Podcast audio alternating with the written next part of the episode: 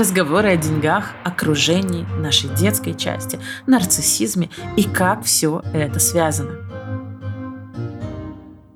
Всем привет! Меня зовут Иоланта, и это подкаст «Куда бежишь», где мы вместе ищем тот самый пресловутый life-work balance и пытаемся наконец отдохнуть, а еще конструируем себе новые опоры в этой реальности. И в последнее время, я думаю, вы заметили, что у меня выходит все больше и больше интервью с коучами, с психологами, со специалистами, с учеными, даже с астрологом было, и я читала ваши отзывы, вам понравился этот классный и креативный неожиданный и необычный мужчина. А если вы вдруг еще не слушали этот выпуск, обязательно начинайте сразу после этого.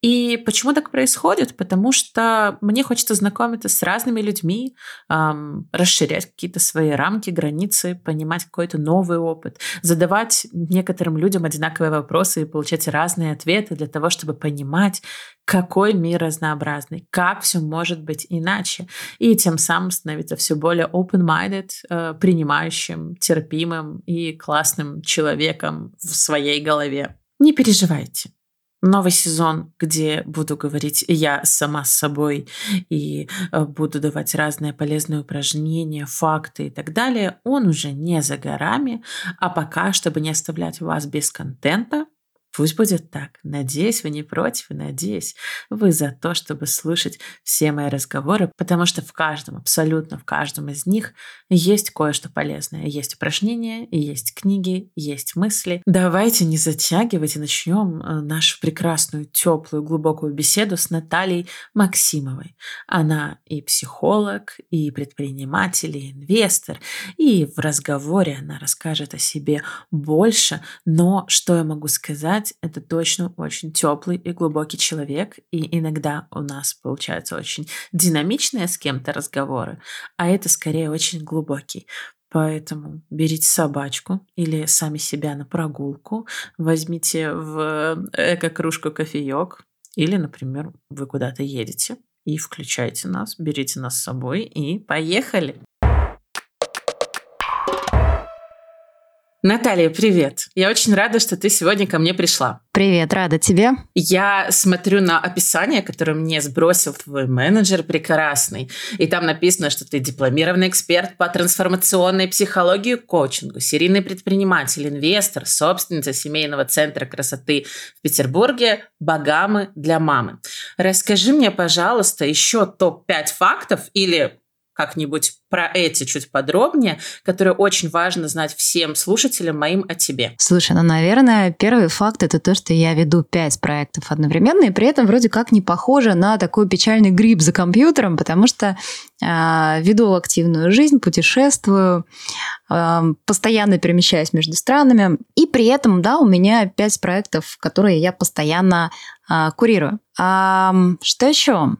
Научилась читать в 4 года, выросла в библиотеке, такой э, ботаник. А по первому образованию я писатель, э, а по всем остальным я э, занимаюсь психологией, коучингом и все, что связано с этим. А что еще? Сколько это было фактов, наверное? Три, да? Три, да. А, а я живу на две страны, Индонезию и Россию. Вот сейчас я с тобой разговариваю из Бали. Зависть, конечно, и... в этой точке. собираюсь скоро в Питер. Я люблю Питер не меньше, чем а, вот свой любимый город на Бали. А, и еще пусть будет факт про мой старт в подростковом возрасте я начала исследовать тему работы с мышлением, реализацией человека, то, как мы устроены. И первые мои практики, медитации, какие-то аскезы, чтение э, психологических книг были в 13-14 лет. А можно спросить, сколько тебе сейчас? Я пытаюсь понять, это уже было, когда мода на это пришла, или ты прям трендсеттер до этого всего? А, ты знаешь, мне сейчас 35, мне кажется, что мода. Она на самом деле и была тогда, и мода на это была всегда. Мода на исследование своего состояния внутреннего вообще. Кто я такой, как мы все устроены, зачем мы здесь живем. Да? И сейчас это, наверное, больше коучинг. До этого была психология, до этого была философия, потом были какие-то у нас восточные учения. Да? То есть если мы будем копаться вглубь истории, то человек всегда задавался вопросом, а как мы мыслим, а как мы принимаем решения, а зачем мы здесь пришли сюда, в этот мир, и что интересного мы здесь можем получить. Согласна с тобой. Скажи, пожалуйста, 20 лет исследования мышления, ну, звучит довольно внушительно. Можешь мне рассказать, может быть, за последний год или за эти 20, топ самых неожиданных открытий или важных, которые там поменяли твою жизнь, поменяли твое мироощущение? А если говорить о самых важных для меня внутренне, то, наверное, это про то, что человек в принципе способен меняться. То есть взрослый человек а, со своим бэкграундом, со своими травмами, со своими представлениями о себе способен поменять свою жизнь и смоделировать другую реальность. И это не про магическое мышление, про то, чтобы намечтать себе какую-то там а, прекрасную жизнь э, с белым Бентли. Это про то, что человек способен сформировать новую идентичность, по сути, придумать себе новую личность и через это поменять, э, вот в коучинге есть такая практика, техника пирамиды логических уровней.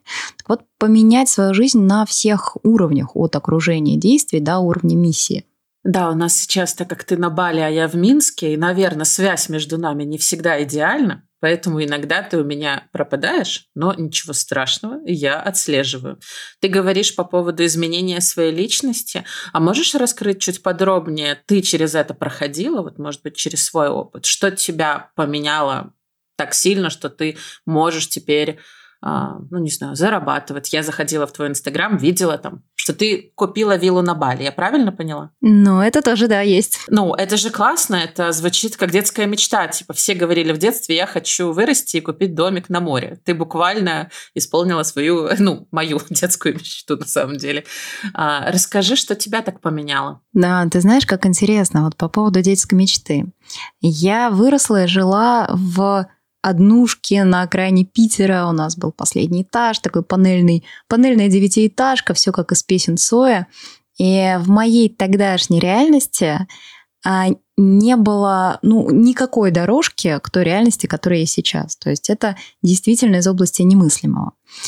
И при этом а, я всегда была человеком, который считает, что возможно все. Мне кажется, я с детства такая была, и мне удивлялись окружающие, почему это я вот считаю, что это возможно, это возможно, это я попробую в жизни, и там с акулами я когда-то поплаваю, и в Австралию я когда-то слетаю. Я вот как-то это рассказывала так очень убежденно своим взрослым.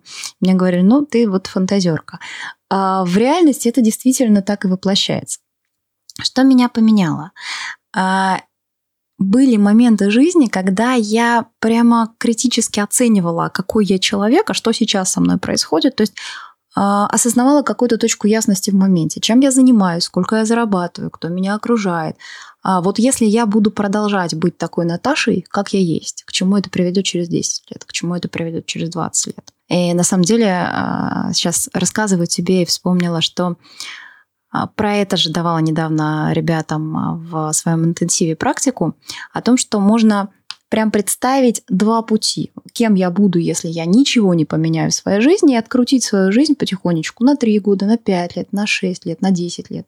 И представлять, что меня окружает, э, какие вокруг меня там разговоры, смыслы, обстановка, мой уровень жизни, мой уровень отношений, мой уровень счастья. Вот все, что происходит. И э, что будет, если я пойду в изменения вообще получить какую-то мотивацию для того, чтобы двигаться по пути трансформации. Ну и, собственно, понять, какая трансформация, какие конкретные изменения мне нужны для того, чтобы стать той личностью из своей мечты. Э, я видела у тебя пост на похожую тему про то, что нельзя похудеть, допустим, или там поменять жизнь и так далее из надо, а надо из каких-то других побуждений. Можешь мне вот это раскрыть? Ну, я просто, допустим, я как человек с РПП и с перееданиями всю жизнь, для меня тема это триггер, поэтому, конечно, я туда сразу пошла читать, что ты написала. Очень интересно, можешь поделиться? А, смотри, это э, мне очень нравится эта концепция. Это идея транзактного аналитика Тони Уайт, такой австралийский дядька прекрасный. А, он сформулировал след- следующий постулат. А, наша эго-часть детская всегда победит. То есть у человека есть эго-часть а, ребенок, взрослый родитель. Вот а, ребенок, он всегда про хочу. Я хочу это сделать, я мечтаю об этом. Ну, такой вот спонтанный, хотящий, там очень много энергии, очень много радости, очень много мотивации. А если мы начинаем себе из такой взрослой или даже родительской позиции говорить «надо похудеть» или «надо заработать денег» или «надо там сделать что? Допустим, похудеть зачем? Чтобы соответствовать чьим-то ожиданиям, допустим, или чтобы а, влезть в какое-то платье. Вот если это из надо, из соберись тряпка, из заставь себя, а, эта мотивация работает какое-то время, потому что в ней тоже довольно много такой энергии, но она работает какое-то короткое время. То есть э, такое силовое воздействие на психику, оно в любом случае получит откат, потому что а, вот это вот детское эго-состояние, которое говорит, я хочу булочку, я не хочу из надо худеть, я вообще-то хочу булочку, мне вообще-то вот пофиг на то, чтобы соответствовать чьим-то ожиданиям. Я свободная, спонтанная личность, мне классно в этом мире, я хочу радоваться. Вот э, это состояние всегда будет в долгосроке побеждать. И тогда что мы можем сделать? Мы можем найти какую-то прекрасную хотелку для своего ребенка, чтобы предложить ему что можно такого захотеть в нашей цели, чтобы двигаться туда с а, другим уровнем энергии, с радостью. Я сразу, когда ты говоришь, я пытаюсь придумать своему ребенку вот эту хотелку, так у меня пока не получилось, но идея классная, и спасибо, что ты в целом уже аж две техники нам рассказал. Так что, ребята, пожалуйста, кто слушает, вы как бы это всасываете. У нас тут очень полезно сегодня. А, расскажи мне, ты говорила про окружение, и мы изначально, когда договаривались о записи, мы говорили о том, что в том числе про эту тему сегодня поговорим. Как тебе кажется, насколько важно окружение в счастье, в успехе человека? И, ну, давай так, мягенько зайдем. Насколько оно важно? А, Иоланда, ты знаешь, ты эм, вот сказала до этого, что у тебя есть РПП, и угу. я, если хочешь, могу откликнуться своим опытом того, как я проживала эту историю, потому что в моей жизни это тоже было. И сейчас уже много лет, ну, сейчас я пытаюсь вспомнить, когда у меня были там последние какие-то там моменты, связанные с болью. А, ну, наверное, лет 15 этой темы вообще нет в моей жизни. Э, мне было бы очень ценно. Я просто иногда, у меня есть ощущение, что я зову экспертов, чтобы они меня попсихотерапевтировали, а это вроде не совсем та цель, поэтому я такая ушла с этой истории. Но если у тебя есть отклик, я видела, что ты гештальт-терапевт, я тоже учусь на гештальт-терапевта, поэтому я за. О, здорово. Здорово. Слушай, ну это скорее какой-то кусочек моей истории, потому что это была очень больная, такая сложная для меня тема, из которой я а, опять же, не знала, как вылезти, потому что это был какой-то замкнутый круг. И мне помогло именно то, что я, по сути, начала формировать в себе другую идентичность. То есть я начала заниматься очень новыми а, делами. Я пошла на танцы, я стала танцевать, несмотря на то, что я сильно не принимала на тот момент свое тело. Мне было очень сложно, я была размера на три больше, чем я сейчас. И это было действительно непросто. Я стала танцевать, я поменяла окружение, у меня в окружении стали а, ребята танцующие, развивающиеся, творческие, опять же, ребята из а, творческого вуза. А, я начала формировать себе другие привычки, но опять же не из надо, из того, что мне интересно. И я стала максимально наполнять свою жизнь радостью настолько, насколько я могу. В конечном итоге я влюбилась. И жизнь начала как будто бы перезакручиваться заново. То есть это если очень кратко.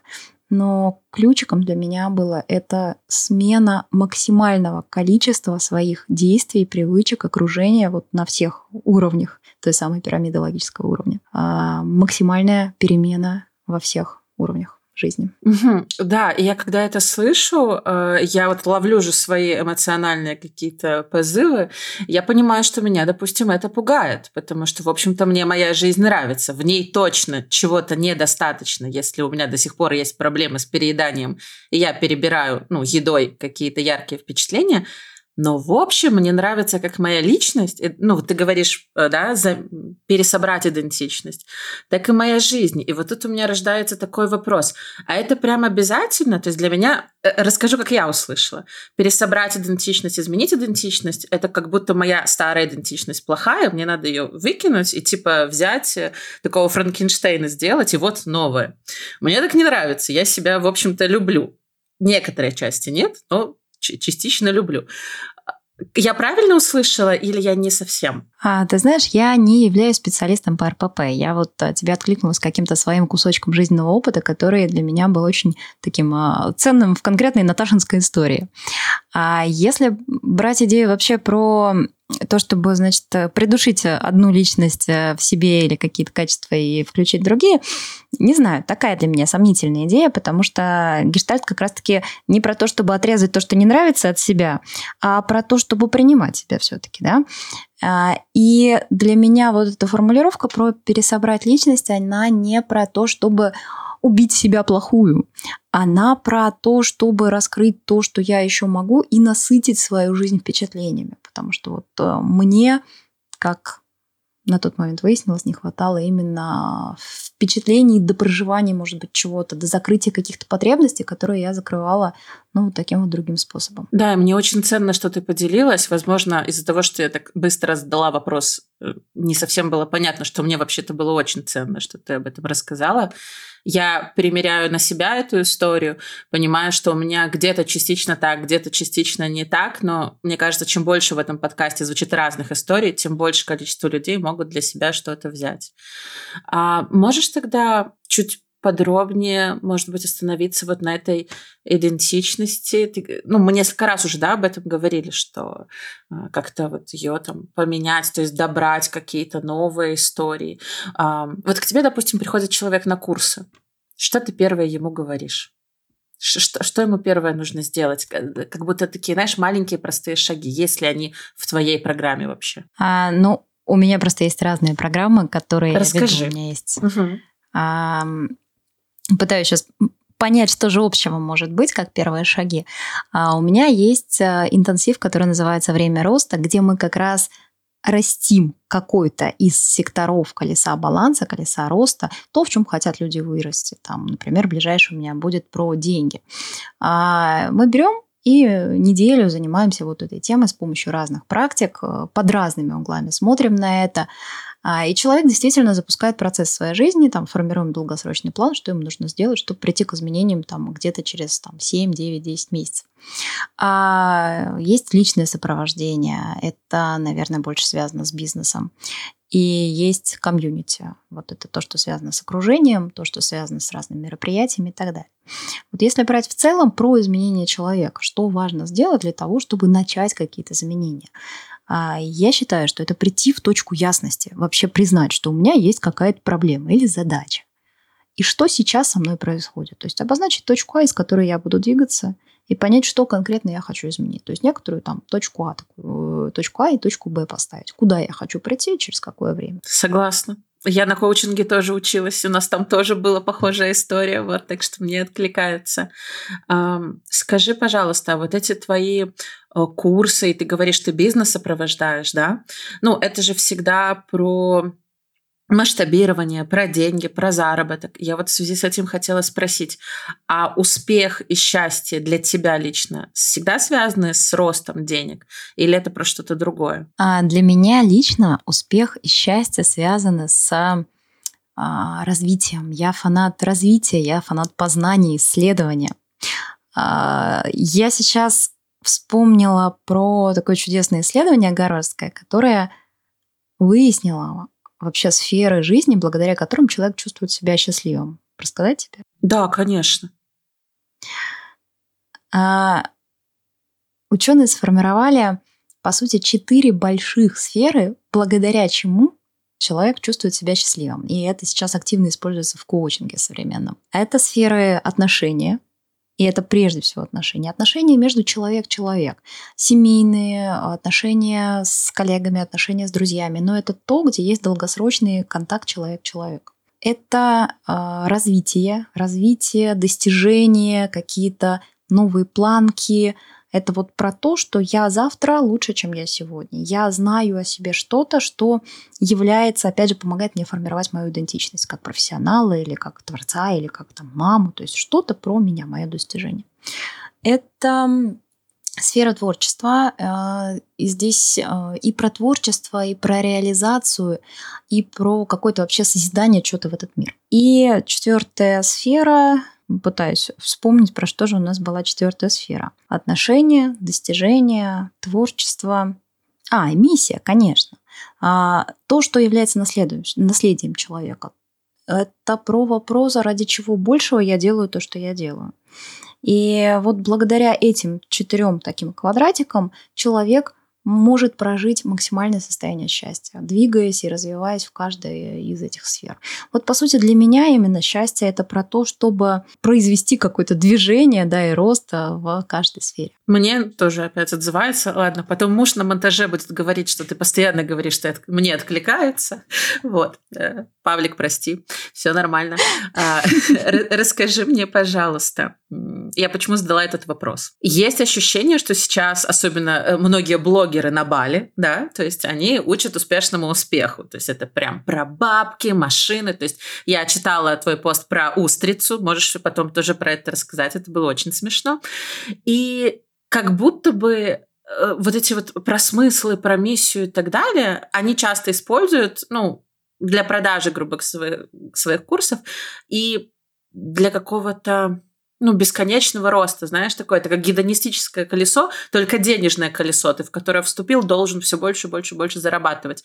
Вот как ты думала вот на эту тему, то есть как вообще отличить э, не знаю, свою миссию от бесконечного желания зарабатывать, которое пропагандируется просто миллионом коучей сейчас, экспертов и так далее? А, классный вопрос, потому что действительно есть вот это вот э, чудовищная нарциссическая гонка, когда нужно быть еще круче, еще больше зарабатывать, купить в Бентли, съездить в Дубай, выступить на самой крутой конфе, и вот это вот все.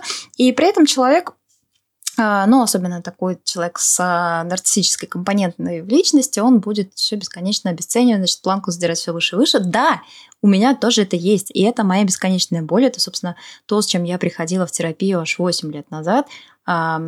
После этого я как-то уже пошла и учиться, и, и, и разбираться с этим более серьезно. А, и ты знаешь, это и хорошо, и плохо. Потому что, с одной стороны, ну, действительно, а, человек, который гонится за достижением, он какие-то достижения совершает. То есть правда в том, что он как-то улучшает свою жизнь, и если человек, а, ну, в общем, не такой, не, не, не жестко эгоцентрический, он, скорее всего, еще и жизнь окружающих как-то тоже улучшает. Как минимум, делает хороший продукт, например, заботится о своей семье, не знаю, занимается благотворительностью, да. А с другой стороны, это создает, конечно, картину реальности, в том же самом нельзя грамме, как будто бы все вокруг в усмерть просто успешные, и только ты такой сидишь на кухне, грустный пирожок ешь. Как-то это очень прям печально. Но э, я думаю, что здесь стоит настраивать и свою призму восприятия. Ну, то есть по-честному понимать, что есть люди, у которых задача это транслировать успешный успех и продавать. Вот как девушка в ресторане, которая подошла и попросила меня устрицы, чтобы с ними сфотографироваться, чтобы продать какой-то там э, на фоне успешного успеха свой курс. Это было чертовски умилительно, забавно, но и немножко пугающе. А, так вот, эта задача такая. Ну, то есть у продавца на рынке задача продать абрикосы, сделав вид, что они вкусные, даже если они невкусные. Вот у продавца в Инстаграме, нельзя грамме, есть задача продать э, свой курс, сделав вид, что он э, ужасно успешный чувак, э, но как человек, который видит за кулисье этого успешного успеха, я могу сказать, что ну, не, не все так. Да? Если человек говорит, я сделал запуск на миллион рублей, а все думают, блин, он зарабатывает по миллиону в месяц. Ну нет, ребята, он сделал запуск, там полтора месяца подготовки, потом окно продаж, потом его полтора месяца там отвел, потом поделил день, денег с продюсером, и в месяц у него там получилось 200 тысяч рублей, еще там минус, не знаю, на рекламу и так далее. Поэтому не все так э, круто, как оно звучит. Это раз. Второе, не всем так надо. А, то есть я считаю, что есть люди, абсолютно счастливые, реализованные без э, поездок на Мальдивы. Я видела таких людей, я их трогала, я не знаю, какой-нибудь э, столер, э, гений своего дела, который сидит в своей мастерской, такой папа Карл, к которому ходит там пол деревни, и он вот э, в своем призвании находится, в своей дхарме, в своем служении, ему нафиг не сдался этот успешный успех. И как бы э, просто есть такие люди, есть другие. А, и третье, эти люди, ну, как бы если они зациклены только на истории про деньги, очень часто упускают другие аспекты счастья, например, отношения. Я такие тоже примеры а, часто вижу перед глазами, когда человек выжигает и себя, и свою семью, или близких, или э, друзей, девушек и так далее в погоне за тем, чтобы стать еще круче, еще интереснее, а, сфотографироваться с нужными людьми, записать нужный пост, сделать необходимое количество контента, но при этом это очень внешнее и э, внутри, на самом деле, большая черная Э, я с тобой вот тут очень согласна, поэтому задала этот вопрос, потому что ко мне приходили разные эксперты, и не все были максимально счастливы, как они транслировали это. А тогда, как ты думаешь, можно как-то отличить, это у тебя нарциссический припадок, когда тебе нужно взять еще 10 проектов, или это то, что сделает тебя счастливее? Ну, потому что конкретно в этом подкасте, знаешь, ценность это все-таки мы, мы ищем счастье, мы ищем способы отдохнуть. То есть я изначально противопоставляю направляла подкаст успешному успеху. То есть я хочу понять, как можно быть счастливых в разных ролях. И то, что ты сказала про Столлера, это очень классно, потому что, ну, как будто бы заходишь, э, ты говоришь, нельзя грамм, э, я в моей стране все еще можно говорить, ну ладно, я из Беларуси. Вот, и ты заходишь в этот Инстаграм, и тебе кажется, что ты должен, да, типа, а если это не так, то ты отстой. Вот как бы ты, не знаю, где человек пришел на гештальт-сессию, если ты, возможно, проводишь, и, и говорит, я не понимаю, э, э, это про счастье или это про то, что у меня припадок нарциссический? Ты знаешь, а, а, я бы задавала вопросы, почему ты в этом месте выбираешь цепляться за это, почему тебя это так дровит, почему тебя это ранит. Ну, то есть вопрос, ты выбираешь смотреть в Инстаграм и об этом разрушаться. Почему? Откуда такая потребность? У меня именно? Меня Нет, пример, успех... вот человек, а, да, да, и пример человека, ты говоришь, вот к тебе человек приходит на сессию, я бы задала этот вопрос. А, то есть это действительно про то, какая потребность меня заставляет следить за успешным успехом и, значит, э, так э, переживать по этому поводу. И дальше можно идти и смотреть, что же в моей жизни происходит, что я там хочу добрать. Да, э, я, видишь, на себя приняла твой вопрос, сразу задумалась. Меня чужой успешный успех не разрушает, но почему-то триггерит, и мне хочется типа противопоставить. И подкаст это был как попытка показать, что можно по-другому. То есть я не знаю, что я тут реализую. Ну, наверное, знаю, но вот пока, наверное, так. А, но мне понравились твои слова, опять же, в нельзяграмме о том, что это не человек меня обижает, да, а это мы выбираем раниться. Ну, по сути, человек проживает какую-то свою жизнь. Другое дело, что это правда такой тренд, да, я тоже это вижу, и я тоже за это цепляюсь. Периодически я очень живая, тем более у меня вот эта вот компонента достижения, она такая, я предприниматель, мне интересно, мне хочется тоже быстрее, выше, сильнее до какой-то степени. А, но я при этом понимаю, что мерилом а, в своей жизни являюсь я, мое счастье. Все остальное внешние обстоятельства. И я принимаю решение, исходя из того, а буду я счастливее, если я там пойду на какую-нибудь конференцию, или если я а, создам еще один проект, или если я там заработаю, там, или начну зарабатывать настолько-то больше. И у меня есть мои критерии, насколько мне будет счастливо, интересно, классно, с кем я там познакомлюсь, что я могу испытать в жизни. Вот для меня очень ценное, знаешь, вот этот вот эм, опыт ощущенческий. То есть мне прям иногда важно что-то сделать, чтобы сделать и пережить это. То есть вот я хочу выступить там на какую-то аудиторию. Зачем мне это надо? Да, для того, чтобы там создать какой-то репутационный контент, что-то еще сделать. Но и для того, чтобы, блин, прожить это и быть человеком, который а, пережил вот такое состояние, вот такой опыт. Потому что для меня лично ценность жизни в том, чтобы м- получить много чувственного опыта и выпустить из себя много вот этой творческой энергии. Я, например, ее выпускаю в проекты. Мне интересно создавать то, что я создаю. Мне прям такое, знаешь, состояние, вот то самое состояние потока, который э, любят у нас транслировать, да, я его проживаю в своих проектах. Я прям чувствую, что я картину пишу в этот момент, что я вот какой-то прям, не знаю, книгу выпускаю, когда я там салон открываю, или там вот у меня кафе на Бали, да, я прям, ух, что проживаю. Вот это вот для меня про момент, зачем строить какой-то бизнес, да. Не знаю, насколько это соотносится с тем, э, с чего мы начинали, но вот э, захотелось откликнуться тебе этим. Обожаю общаться с психологами, мне очень нравится. Это круто, когда мы не идем просто по, знаешь, какому-то заданному списку, а есть жизнь. Я любовалась. Вот когда ты говорила про это, я любовалась. То есть это правда не про просто зарабатывание бабок, чтобы заработать бабки. Потому что когда приходят такие люди, я пытаюсь понять смысл, пытаюсь уловить, ну, связь какую-то, у меня это не получается. А когда ты говоришь про творчество, мне очень отзывается. А расскажи, какое, какую роль в этом всем сыграло твое окружение? И ты говорила же, что ты поменяла его, да, когда у тебя были эпизод РПП или полноценное, да? Я несколько раз в своей жизни меняла окружение, а, когда-то радикально, когда-то не радикально, но я как раз отношусь к э, тем, кто уверен, что окружение формирует нашу реальность, и формирует наш, в том числе, успех, окружает наше, формирует наше э, тело, наши привычки, наши амбиции, наше будущее в чем-то, да, потому что есть связь мышления, э, выбор, действие, результат, да, и окружение влияет на все сферы жизни. А мое окружение сейчас это ребята амбициозные, предприниматели, творческие люди, которые э, имеют в списке своих ценностей свободу, проявленность, а, семейные ценности. И по сути это то, что происходит с моей жизнью.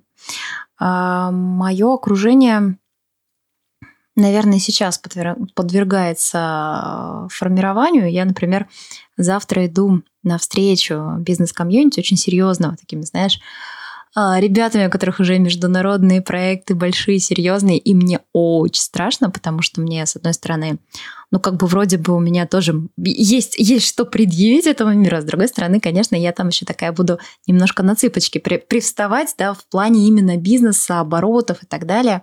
Но мне м, интересно это для того, чтобы принести в свою жизнь как бы допинг э, вот этого мышления масштабного, да, то есть у меня в принципе, уже не маленький проект. Но видя ребят, которые там международные компании делают, делают это не выжигая свою жизнь. Для меня это ценность, да, совмещать а, яркость и высокое качество жизни и бизнес. И вот это я вижу в этих людях, поэтому у меня вот какой-то там еще один следующий шаг к формированию своего окружения. В целом я действительно супер осознанно к этому отношусь. Я не буду общаться с человеком, если он меня как-то выжигает, если он мне не интересен, если я понимаю, что у нас ну сильно разные ценности. И я буду э, стараться построить мостик к человеку, который мне ярко интересен. А скажи, пожалуйста, многие инстакоучи говорят о том, что вот в окружении должны быть э, люди ну, такого достатка, как у тебя есть, или там богаче, для того, чтобы драйвиться, для того, чтобы больше зарабатывать и так далее. Ты также думаешь или для тебя не деньги или не только деньги являются критерием выбора своих друзей? Смотри, тут какая штука. А, есть тезис о том, что мы нечто среднее угу. из суммы своего окружения. А почему-то беру только критерий денег. Но это справедливо по отношению к любому критерию. Например, отношения. Вот мы действительно формируем а, нечто среднее да, из того, что есть вокруг нас. То есть если меня окружают люди с семейными ценностями, кто хочет или создает уже долгие, прочные, красивые отношения, скорее всего, я буду смотреть в эту сторону и формировать такие же. Если меня окружают ребята, которые хотят там пока, не знаю, тусовок, э, большого количества партнеров э, и там не знаю, каких-то какие-то такие у них амбиции, то, скорее всего, а, мне тоже будет непросто сформировать плотные семейные отношения, потому что вокруг меня будет а, вот это поле. Знаешь, в гештальте есть теория поля, да, если мы все, все вместе сидим в, в одном кружке, да, а, ну так вот как э, то, тоже специалист, да, понимаешь, что э, сложно, значит, в этом поле возникнуть в фигуре семейных отношений, если у нас все вокруг думают, как пойти на тусовки и кого еще соблазнить. Так вот, с деньгами то же самое, с уровнем свободы в жизни то же самое, с качеством тела то же самое. А, я стала регулярно заниматься спортом, заставила себя, я долго заставляла, заставляла, ничего из этого не выходило. Так вот, я стала регулярно заниматься спортом, полюбила это, мне стало это естественно, когда вокруг меня появились э, люди, которые постоянно занимаются спортом. У меня молодой человек сейчас, э, спортсмен, э, друзья в спорте, и как-то Сейчас я вижу, что прям как будто бы все вокруг стали такими невероятно спортивными, танцующими, на кроссфит ходящими. И я понимаю, что это, конечно, мой угол зрения, потому что, да, я окружила себя такими людьми. И вот большинство моих друзей теперь на спорте. И мне стало легко в этом. Это, это как бы, знаешь, окружение, оно неизменно вытолкнет тебя на тот уровень, на котором находятся они. Поэтому, если самому вылезть сложно, можно сформировать вокруг себя окружение, и оно вытолкнет тебя на этот уровень. Вот э, я, кстати, про это буду встречу проводить, наверное, подкаст еще не выйдет. 27 а июня у меня в комьюнити встреча про то, как же формировать окружение, которое выведет тебя на новый уровень. Если интересно будет э, слушателям твоим, можно написать мне в директ, я запись пришлю. Э, очень круто. Мы обязательно укажем директ Натальи. Обязательно пишите. А ты можешь хотя бы какой-то частичкой поделиться тут сейчас? Ну, то есть вот человек хочет изменить свою жизнь. И мы, он слышит о том, что окружение очень важно, и нужно, ну, попробовать, можно попробовать с этого начать. Что ему делать? А, можно попробовать а, начать а, с практики. Но это, конечно, не начать, да, но все равно можно сделать такую практику. Вот взять любую неделю своей жизни и организовать каждый день завтрак или обед или ужин с человеком, который отвечает тем ценностям, которые мы хотим вырастить. Если про деньги, окей, это человек, у которого там классный бизнес или доход, достаток, инвестиции, не знаю. Если про отношения, а, идти встречаться с людьми, у которых а, прочные, долгие, красивые отношения, которые нам нужны и так далее. Я не раз устраивала себе такой челлендж, неделю 7 встреч, и это прекрасно работает, потому что каждый делится своими идеями. Человек э, начинает провоцировать какой-то другой уровень мотивации, амбиций, интересов а человек какие-то свои контакты связи начинает давать. Ну и вообще, смотря на других, э, которые добились того результата, который мы хотим, конечно, мы начинаем верить как минимум, что это возможно. А до таких людей не всегда сложно дотянуться, ой, не, не всегда просто дотянуться. Я иногда говорю, что давай я тебя там а, угощу обедом, или а, кому-то я прям могу сказать, а, я могу там оплатить твою консультацию, мне бы хотелось лично встретиться с тобой. А, такого давно не было, но я помню, что вот когда я начинала, наверное, лет 10 назад формировать свое окружение прям с таким вот подходом, а, я могла пойти в личную работу к человеку или купить его консультацию не только потому, что мне нужен был его профессиональный совет, а для того, чтобы просто побыть в поле человека, который вот правда получил те результаты, которые я хочу интегрировать в свою реальность. И это очень хорошо работало. У меня тут э, одна из моих частей, э, знаешь, э, начинает оспаривать вот о чем мы сейчас Давай. говорим. А, она такая, ну как же душа? Ну типа, ты же дружишь с людьми, потому что тебе с ними комфортно, они, так, не знаю, добрые котики и так далее, они могут не зарабатывать деньги и так далее, но тебе рядом с ними комфортно. Но и ты никуда не драйвишься. Вот так вообще можно? Или вот когда мы всегда говорим про окружение, мы же говорим о том, что эм, это какой-то переход, да, куда-то. Вот как будто бы этот переход каждому нужен. Вот как тебе кажется, все должны стремиться саморазвиваться, переходить на другие уровни, развивать круги своих окружений. А, знаешь, это звучит как «нужно ли прекращать общаться с доброй, любимой подругой, которая работает сельской учительницей, потому что я решила стать миллионершей». Да, Нет.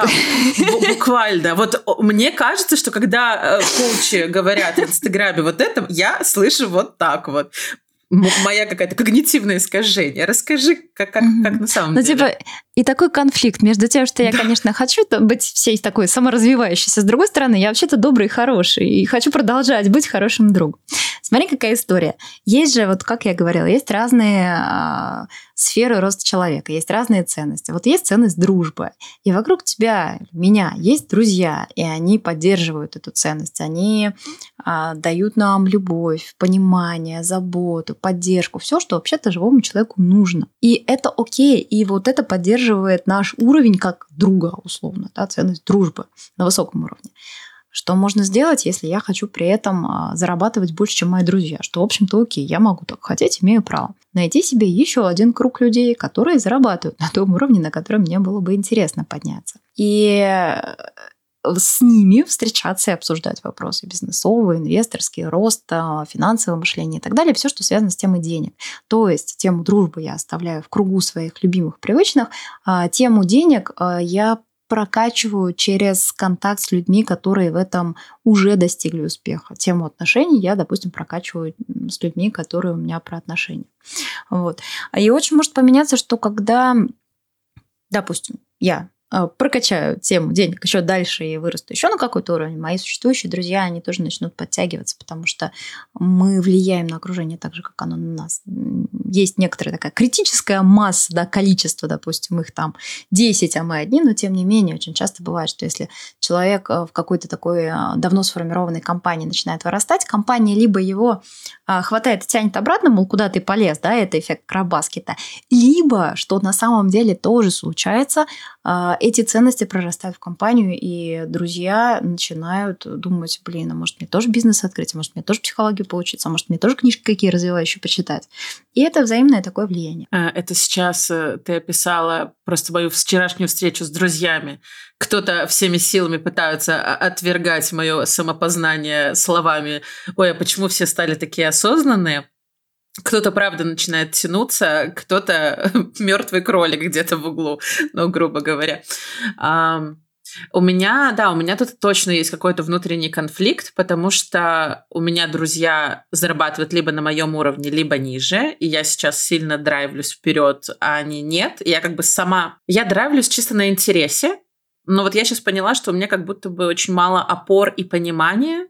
Я как будто бы не понимаю, как можно зарабатывать, допустим, больше, но при этом не обманывать себя, э, как будто бы ты смотришь и такой, так, я не хочу быть инфо-цыганом. А, а я могу как-то по-другому. Это буквально то, о чем я сегодня думала. То есть я хочу быть классным психологом и не хочу продавать херню. А такое вообще возможно? Может, э, может к тебе приходили уже люди с такими проблемами внутреннего конфликта? А, интересная такая вилка. Я хочу быть классным психологом и не хочу продавать херню. А вот просто для меня, знаешь, логической связи в этом как-то немного. Ну, то есть, как бы классный психолог вряд ли продает херню. Человек, который продает фигню, вряд, вряд ли классный психолог. Потому что, ну, у психолога как минимум есть этический кодекс, да, и представление о том, что он людям в голову должен не класть э, херню. Но они же продают волшебную таблетку. Я читаю курсы очередного человека, где они обещают экзистенциальный кризис за неделю вылечить, понимаешь? Я вот это читаю такая, ну, ну как это? Ну почему так? Понимаешь, о чем? Ну, то есть, э, как будто нету среднего между всего всем этим. Смотри, есть такая, э, такой признак э, здоровой личности – это амбивалентное восприятие реальности. Вот реальность, правда, она такая, ну, как бы и такая, и такая. То есть, есть люди, которые а, продают херню. Скорее всего, они, ну, вот с каким-то таким внутренним люфтом касательно морали и этики. Есть люди, которые делают какие-то классные вещи и, в общем, могут их продавать дорого, дешево, как-то иначе. Есть люди, которые продают что-то среднее, а есть еще и восприятие этих продуктов. Ну, то есть для кого-то вот это будет херня, для кого-то это будет классно. И вот э, всякие, значит, вот эти волшебные марафоны. Я вчера э, сидела с подругой, которая высокого уровня осознанности человек, предприниматель с классными результатами жизненными, и она рассказывала, что ей реально помогли эти марафоны, потому что она там не умела мечтать, не формулировала свои цели вообще, и для нее это был какой-то там первый шаг, она ничего там не понимала, и ей прям помогло. И я думаю, ну, бывает, бывает. И поэтому в моей реальности, знаешь, а, есть есть готовность допустить существование очень разных экспертов, очень разных методов. А, есть то, что мне симпатично, то, что мне не симпатично, то, что я готова была бы делать, то, что я не готова была бы делать. Но то, что есть люди, которые продают херню, меня как-то не разрушает. То есть я вот, знаешь, со своим каким-то вайбом живу, мне вот так нравится, может быть, я через два года оглянусь назад и подумаю, господи, какой чушь я творила. Ну, это значит, был какой-то элемент моего пути. Потому что, блин, ну, я вот периодически тоже смотрю и думаю, вот э, там пять лет назад я писала какой-то пост, думаю, блин, я уже так не думаю, я уже как-то прожила немножко по-другому, да, и это тоже нормально, потому что мы развиваемся.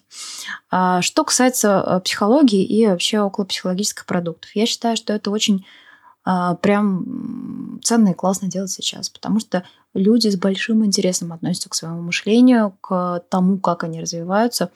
И если есть внутренняя задача быть классным психологом, то вряд ли ты можешь э, создать какой-то не классный продукт. Ну, он может быть, может быть не очень там мастерский, да, а, не очень, не знаю, какой-то еще там а, профессиональный, если это первый продукт, но вряд ли он будет не те а, смыслы людям в голову класть, или будет какой-нибудь там небережный, не знаю.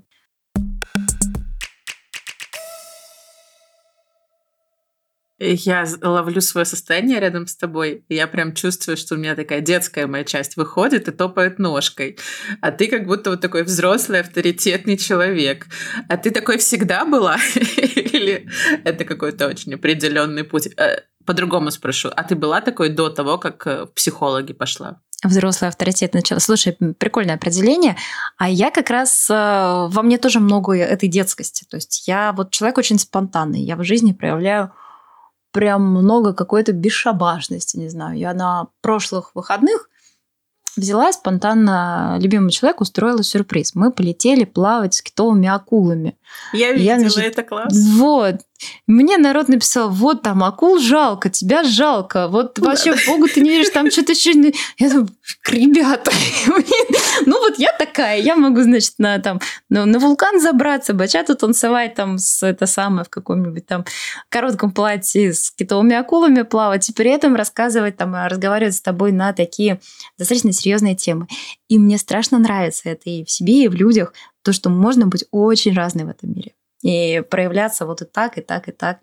Э, я по поводу своей какой-то взрослости, пожалуй, я ощутила не так давно, мне кажется, лет в 30 я ощутила себя взрослой, и мне так понравилось, что я могу вот эту вот какую-то опору чувствовать, что я взрослая, мне с собой спокойно, я себя могу защитить, я еще, еще кого-то могу защитить. Это, наверное, такое, знаешь, самое приземляющее было состояние, что мне прям очень комфортно с собой стало. А так про взрослость, ну, я родила ребенка в 19 лет первого. И я очень резко почувствовала переход из детства а, в то, что вообще-то сейчас я отвечаю за другое живое существо. И это был мой первый брак, первые отношения. В скором времени они закончились. И я, по сути, осталась одна с ним. И надо было учиться, работать, э, сына растить. И это был такой резкий переход, что вот как-то надо брать ответственность за эту жизнь и воспитывать себе и взрослую часть тоже. Мне сейчас подумалось то, что я до сих пор не рожаю. Это потому, что я вот не хочу брать ответственность, не хочу становиться взрослее. Но это так, надо будет к своему психологу принести вот свою тему с деторождением. А ты сказала, ты почувствовала себя взрослую, почувствовала опору внутри. Я понимаю, это огромный путь, это очень сложно. Но как будто бы все об этом говорят, знаешь, там, придите на тренинг, Сейчас опять, это то, на что я обращаю внимание, да, я понимаю. Но придите на тренинг и взрастите свою взрослую часть или там постройте себе внутренние опоры. А как ты видишь этот процесс? Что такое построить в себе внутренние опоры? Ну, для людей, которые не в психологии, это очень метафоричная какая-то история, непонятная. Я сейчас, э, слушая тебя, понимаю, насколько мы привыкли уже к психологическим терминам, которые стали такие а, популяристские, да, в, в Инстаграме, Абсолютно. вот прям со, со всеми такими. все, все знают про внутренние опоры, про, а, про внутреннего ребенка и так далее. И все под этим совсем разные понимают. Про установки все разные понимают, конечно. И главное, что, что, что с этим делать, да? Типа все говорят, сепарируйся, а, а, а как? Вот, ну, если к опорам, как? Послушай, а а как это сделать? Значит, э, звучит как заработай миллион за три дня, ничего не делая. Вот. Построить внутренние опоры. Ну, я предполагаю, что на каких-то курсах можно начать это делать. И я бы скорее э, говорила людям о том, что да, мы будем работать с внутренними опорами, с построением внутренних опор. Супер! А этот процесс можно запустить э, в человеке или в группе даже за короткое время, ну, как бы показать, что вот оно есть, как оно бывает. Посмотри в эту сторону, дорогой товарищ. А можно ли это проработать а, в режиме фастфуда, да, такого вот курса за, за быстро? Я думаю, что можно именно запустить процесс. Проработать нет, я верю в долгосрочную терапию. Но я при тоже. этом мне вот, да, я тоже, видишь, про, про долгосрочную терапию. При этом я верю в коучинг, а там за несколько месяцев коучинга можно очень много чего сделать с человеком. Вернее, человек, конечно, с собой делает. А если про вот именно психологические проблемы, за какой-то период интенсива, мне, кстати, нравятся форматы прям интенсивов, э, можно действительно получить ясность, получить э, знание, куда я хочу прийти, получить примерно представление, такую, знаешь, карту дорожную простроить, а дальше вопрос, сделать человек или нет. И это действительно уже не в зоне ответственности специалиста, а в зоне ответственности человека, который либо пойдет дальше что-то делать, в том числе, может быть, пойдет к психологу наконец-то, либо не станет этого делать. Мне почему э, еще понравилось то, что ты гештальт-терапевт, э, из-за формата обучения, да, формата вот этих двух дневок, трех дневок, которые действительно очень сильно меняют.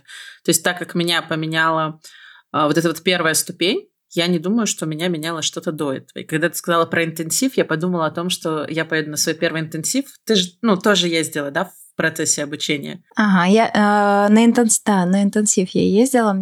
А, смотри, я не только в МГИ училась, я училась, э, ну вот, например, в Эриксоновском институте, училась э, в Московском институте психоанализа, я училась в магистратуре э, в Питере профсоюзов, но э, первый год я закончила как ботан на все пятерки, так с разгоном, а потом я уехала на Бали, и вот второй, второго года магистратуры у меня нет. Поэтому я так, знаешь, наверное, с разных сторон смотрю на эти вопросы. Вот, но гештальтерапия, безусловно, очень интересна для меня. Это то, что я вообще не планировала задавать, но позволь, э, я задам. Почему гештальт сейчас так критикуют? Ну, буквально, когда я шла в гештальт, э, на меня некоторые люди обрушались э, с словами «это секта, куда ты идешь». Как тебе кажется? Потому что, ну, мой опыт в гештальте, он мне очень помог. Я понимаю, что я повзрослела благодаря гештальту там больше, чем за два года терапии личной. А почему для тебя был выбор гештальта? И как ты думаешь, почему у него такая какая-то не очень популярность сейчас в некоторых кругах?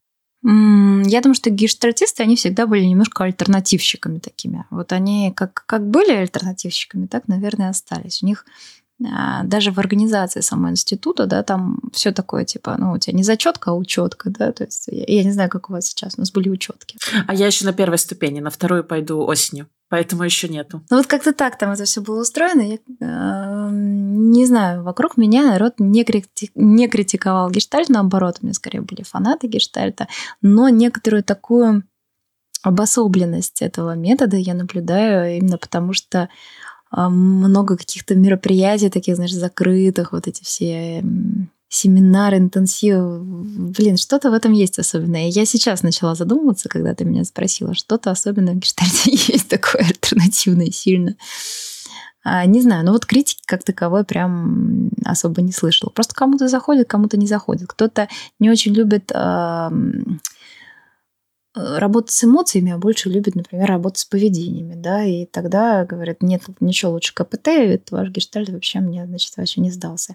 И мне, кстати, КПТ тоже симпатичен, вот а, я все-таки решила магистратуру, наверное, закончить, пошла, подала документы на КПТшное направление. Да, когда ты говоришь про таинство и интенсивы, я представляю, как я поеду на Брославские озера, это очень красивая местность в Беларуси. И будут две недели, и там будет 300 людей. И я вообще не представляю, что там будет, но меня, меня это будоражит. Это точно вызывает интерес. Я уже рассказывала в другом выпуске ребятам, но если мы вернемся к нашей теме окружения, у меня именно поход на гештальт начал менять мое окружение. И и я довольно долго страдала, потому что мне очень не хватало каких-то новых людей, новых теплых отношений. А гештальт мне это дал. Вот, поэтому для меня э, было важно с тобой об этом поговорить. Можешь ли ты э, порекомендовать, например, три канала или три книги или три фильма по теме, например, мышления или окружения, чтобы люди могли тоже начать работать? А, по теме мышления.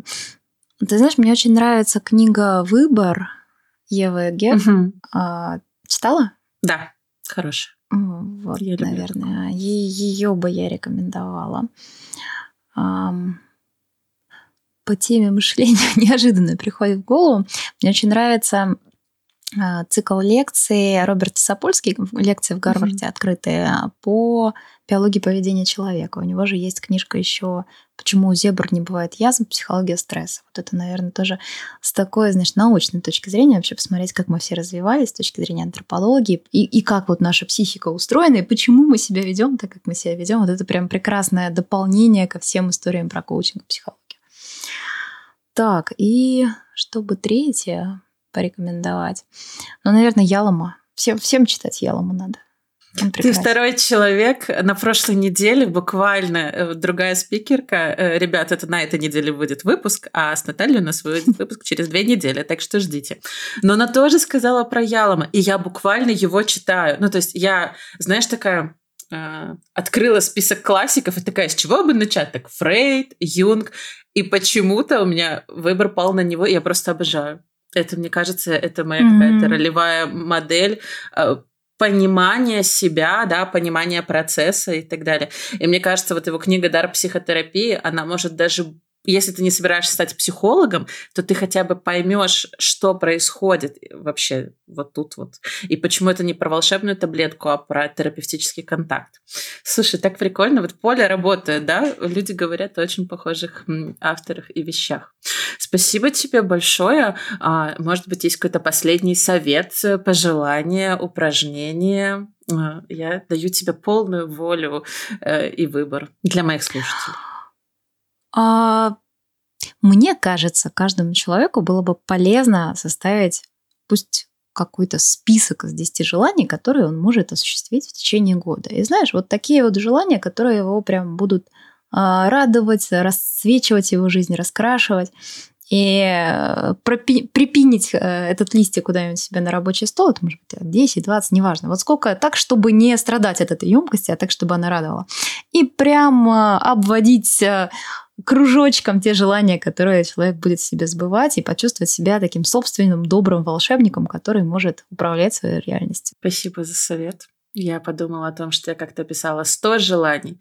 Я закончилась на 37-м и бросила этот список. Иногда это может грузить вот этим вот, да, когда особенно человек считает, что я должен выполнить. Да. Так, нет, я хочу быть хорошей девочкой, все сделаю. Нет, это список именно радости, который я сама себе могу подарить или там своему близкому. Спасибо тебе, было очень тепло. Обожаю психологов в этом подкасте. Это просто совсем другие по уровню контакта и теплоты выпуски. Так что спасибо, что ты пришла. Спасибо тебе большое. Мне было очень приятно приятно с тобой познакомиться и быть сегодня здесь. Спасибо.